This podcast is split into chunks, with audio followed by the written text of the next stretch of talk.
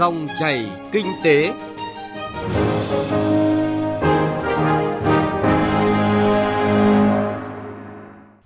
Biên tập viên Xuân Lan kính chào quý vị và các bạn. Mời quý vị và các bạn nghe dòng chảy kinh tế trên kênh Thời sự VV1 của Đài Tiếng Nói Việt Nam. Chương trình hôm nay có những nội dung đáng chú ý sau.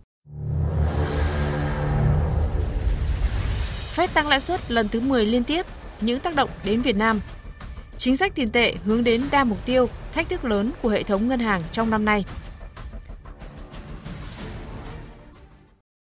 Thưa quý vị và các bạn, kinh tế thế giới đối mặt với nhiều khó khăn trong năm 2022 và những tháng đầu năm 2023 khi lạm phát tăng nhanh và có nguy cơ cản trở đà phục hồi tăng trưởng ở hầu hết các nước, đặc biệt ở các nền kinh tế phát triển.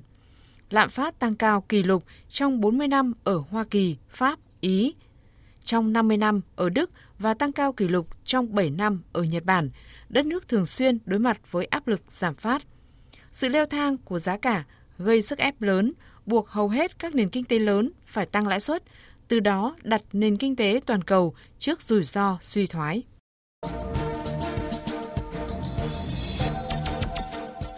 Ảnh hưởng của đại dịch COVID-19, sự gián đoạn chuỗi cung ứng toàn cầu, cuộc xung đột Nga-Ukraine đã đẩy giá năng lượng và hàng hóa cơ bản tăng cao, làm cho lạm phát không ngừng leo thang trong năm 2022 và đầu năm 2023 lạm phát tăng và có xu hướng tiếp tục tăng nhanh, lập kỷ lục trong nhiều thập niên ở nhiều nước, đặc biệt tại các nền kinh tế lớn trên thế giới.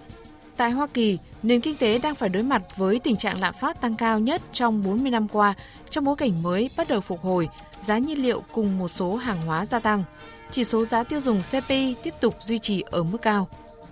Tại châu Âu, giá năng lượng, giá lương thực và nhiều mặt hàng tăng cao, tiếp tục gây tổn thất nặng nề cho các nền kinh tế châu Âu. Giá tiêu dùng tại châu Âu bắt đầu tăng mạnh kể từ khi cuộc xung đột Nga-Ukraine bắt đầu, với việc Nga siết dần nguồn cung cấp khí đốt. Theo cơ quan thống kê Liên minh châu Âu, lạm phát ở nhiều quốc gia khu vực đồng tiền chung châu Âu đã tăng lên hai con số. Tại Đức, lạm phát đã tăng cao nhất trong hơn 50 năm khi lập mức kỷ lục 11,6% trong tháng 10 năm 2022, chủ yếu do giá năng lượng và thực phẩm tăng. Tại châu Á, lạm phát hiện vượt quá mục tiêu của các ngân hàng trung ương ở hầu hết các nền kinh tế châu Á do giá thực phẩm và năng lượng toàn cầu cao hơn, sự giảm giá của các đồng tiền so với đô la và hoạt động kinh tế đang trong quá trình phục hồi khó khăn. Hầu hết đồng tiền của các thị trường mới nổi ở châu Á đã mất giá từ 5 đến 10% so với đồng đô la trong năm nay, trong khi đồng yên Nhật mất giá hơn 20%. Những đợt mất giá gần đây đã bắt đầu tác động đến lạm phát cơ bản trong toàn khu vực và điều này có thể giữ cho lạm phát ở mức cao trong thời gian dài hơn dự kiến trước đây. Tăng lãi suất là lựa chọn của nhiều ngân hàng trung ương để kiềm chế lạm phát trong bối cảnh giá cả tăng cao do thiếu hụt nguồn cung, gián đoạn chuỗi cung ứng. Về lý thuyết, việc tăng mạnh lãi suất nhằm tăng chi phí đi vay của người dân, các chính phủ và doanh nghiệp, qua đó sẽ làm giảm tốc độ chi tiêu và đầu tư, hạ nhiệt lạm phát thông qua việc giảm nhu cầu hàng hóa nhưng tăng lãi suất cũng sẽ tạo ra lực cản với tăng trưởng kinh tế vốn đang trong quá trình phục hồi do đại dịch. Các đợt nâng lãi suất mạnh tay của Fed, ECB và các ngân hàng trung ương lớn cũng làm cho tâm lý người tiêu dùng sụt giảm hơn nữa khi niềm tin kinh doanh rơi xuống ngưỡng như hiện tại, làm tăng thêm nguy cơ suy thoái.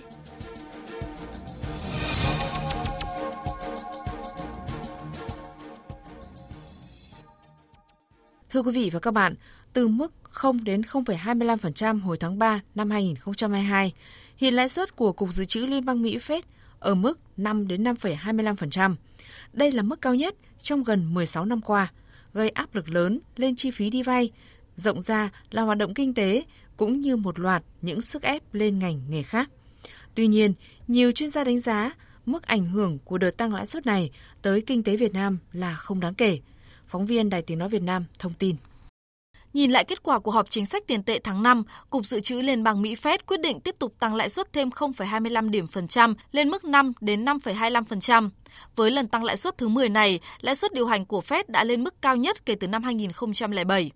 Theo nhận định của các chuyên gia, Việt Nam không chịu nhiều áp lực từ việc Fed tăng lãi suất lần này, thậm chí cơ hội giảm lãi suất điều hành nhằm hỗ trợ tăng trưởng và phục hồi nền kinh tế vẫn còn. Chuyên gia kinh tế Cấn Văn Lực phân tích tác động thứ nhất là mặt bằng lãi suất, nhất là bằng ngoại tệ, bằng đô la mỹ đã và đang tăng lên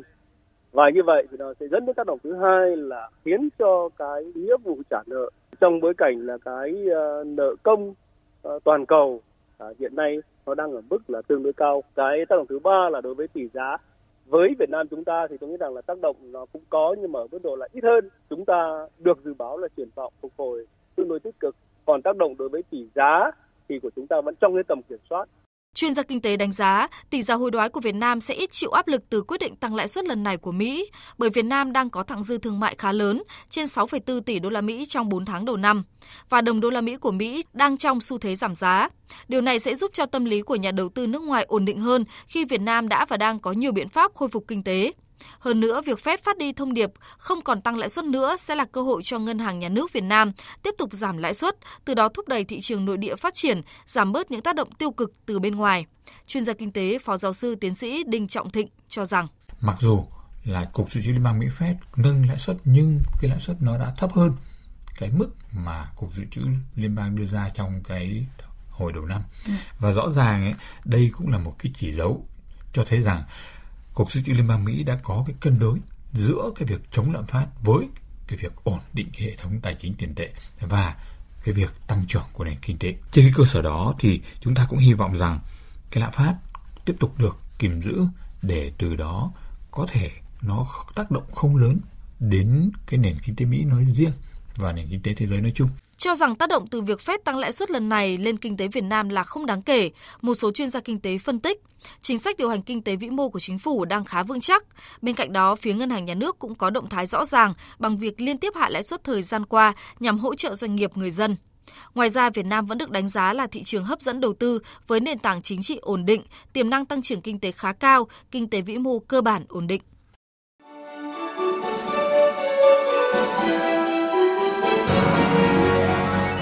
Dòng chảy kinh tế, dòng chảy cuộc sống.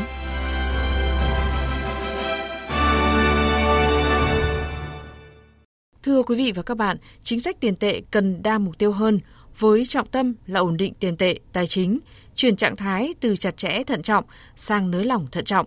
Đây là quan điểm của nhiều chuyên gia kinh tế để hệ thống tài chính ngân hàng có thể hỗ trợ tăng trưởng kinh tế, đồng thời đạt được nhiều mục tiêu như giảm lãi suất,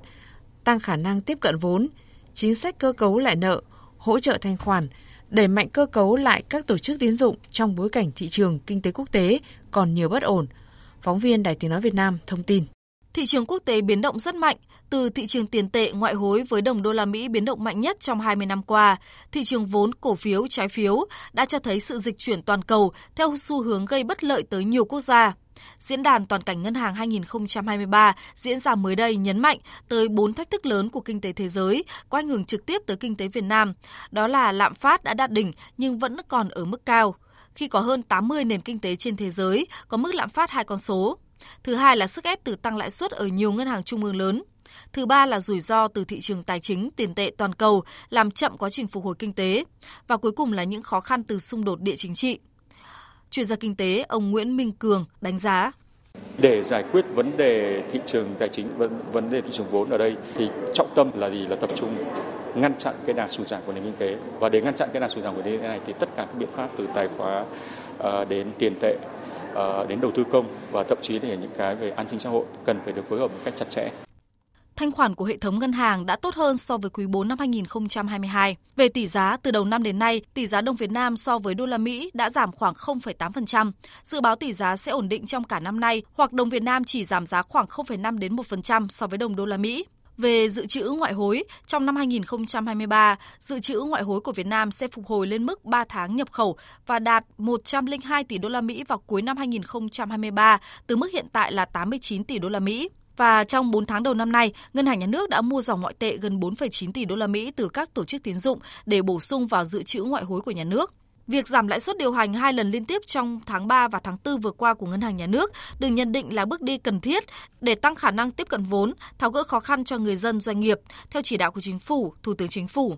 Các mức lãi suất điều hành đã giảm từ 0,3 đến 1% một năm. Nhiều ý kiến nhận định mặt bằng lãi suất còn dư địa hạ thêm trong năm nay. Ông Bùi Thành Trung, Phó Tổng Giám đốc Ngân hàng OCB cho hay. Dạ, ngân hàng đã trải qua khoảng độ ờ, 3 đến 4 lần giảm lãi suất thì trong thời gian sắp tới thì lãi suất ờ, tính đến điểm này và so với cuối năm 2022 mặt bằng lãi suất đã giảm khoảng 2,5 đến 3%. Với các cái xu hướng ờ, vĩ mô ổn định dần của thị trường quốc tế cũng như là à, điều kiện của thị trường Việt Nam thì tôi nhìn nhận là lãi suất của thị trường Việt Nam chắc chắn trong thời gian sắp tới sẽ giảm. Trên cơ sở các điều kiện vĩ mô ổn định hơn, lạm phát có dấu hiệu hạ nhiệt, chỉ số giá tiêu dùng CPI tháng 4 đã giảm 0,34% so với tháng trước. Mặt bằng lãi suất được dự báo có thể giảm thêm trong nửa cuối năm. Ông Nguyễn Quốc Hùng, Tổng thư ký Hiệp hội Ngân hàng Việt Nam đánh giá, việc giảm lãi suất cần lưu ý tới lạm phát và ổn định tỷ giá, bởi hiện nay áp lực tăng lãi suất ở các nền kinh tế lớn vẫn hiện hữu. Ngoài ra, những nút thắt, điểm nghẽn trong cho vay cần được tháo gỡ để dòng vốn tới được tay doanh nghiệp cần vốn. Ông Nguyễn Quốc Hùng cho biết thêm. Tốc độ lạm phát mà thông dự dự báo khoảng 4 đến 4,5% thì khả năng là cái mức huy động lãi suất đối với cả của các tổ chức tín dụng cũng như lãi suất điều hành của ngân hàng nước có thể ở cái mức như hiện nay hoặc sẽ từng bước sẽ giảm dần và khả năng đến cuối năm thì sẽ tôi nghĩ là sẽ giảm là 0,5% được. Để nền kinh tế phục hồi, theo chuyên gia kinh tế tiến sĩ Cấn Văn Lực, bài toán lớn nhất năm nay là phải quyết liệt cải thiện môi trường đầu tư kinh doanh. Riêng chính sách tiền tệ năm nay phải đa mục tiêu hơn, vì ngoài mục tiêu thông thường còn phải gánh mục tiêu ổn định hệ thống tiền tệ trong bối cảnh kinh tế thế giới bất ổn. Ngân hàng nhà nước đang chuyển trạng thái chính sách tiền tệ từ thận trọng chặt chẽ sang hướng nới lỏng thận trọng, hỗ trợ tăng trưởng.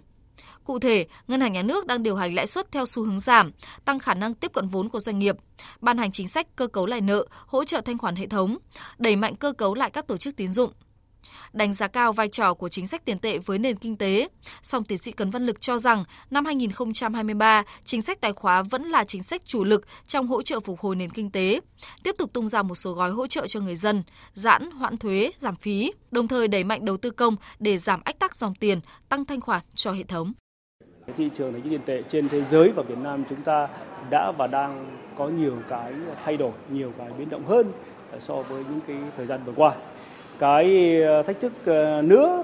chính là của chúng ta cho dù là lạm phát rồi lãi suất đang trong xu hướng giảm nhưng nó rõ ràng nó còn ở mức là tương đối cao. Chính vì thế mà chính phủ và ngân hàng nhà nước cũng đã và đang quyết tâm quyết liệt để chúng ta tiếp tục là giảm mặt bằng lãi suất và cái thứ ba và năm nay chúng ta cũng phải đẩy nhanh hơn cái tiến trình cơ cấu lại các tổ chức tín dụng để đảm bảo lành mạnh hóa hệ thống và cũng ờ, giảm bớt đi những cái cạnh tranh ờ, không lành mạnh liên quan đến câu chuyện về lãi suất và qua đó để hỗ trợ cho chúng ta giảm lãi suất ở mức độ tích cực hơn. Trong khi đó, các chuyên gia có góc nhìn ít lạc quan hơn cho rằng Việt Nam cần sớm có kịch bản riêng để mọi việc không trở nên xấu đi. Bên cạnh việc thúc đẩy tiêu dùng nội địa, đầu tư công, tạo quan việc làm, bơm vốn trong nền kinh tế, nội tại nền kinh tế đang đối mặt với nhiều bài toán khó khăn trên nhiều lĩnh vực như chậm giải ngân đầu tư công, vướng mắc pháp lý và sự suy yếu của thị trường bất động sản, áp lực điều chỉnh thị trường trái phiếu doanh nghiệp. Do đó, cần có sự phối hợp đồng bộ giữa các bộ, ban, ngành, địa phương cùng tham gia xây dựng gói giải pháp chung tổng thể nhằm tăng cường tính liên kết giữa các chính sách nói chung và giúp gia tăng hiệu quả chính sách tiền tệ nói riêng. Điều quan trọng cần làm lúc này là phải gia tăng hiệu quả thực thi các gói hỗ trợ phục hồi sản xuất của doanh nghiệp. Thưa quý vị, những thông tin về lạm phát chung toàn cầu, định hướng chính sách tài chính tiền tệ của Việt Nam trong thời gian tới cũng đã kết thúc chương trình dòng chảy kinh tế hôm nay. Chương trình do biên tập viên Bảo Ngọc cùng các phóng viên kinh tế biên soạn và thực hiện. Cảm ơn quý vị và các bạn đã chú ý lắng nghe.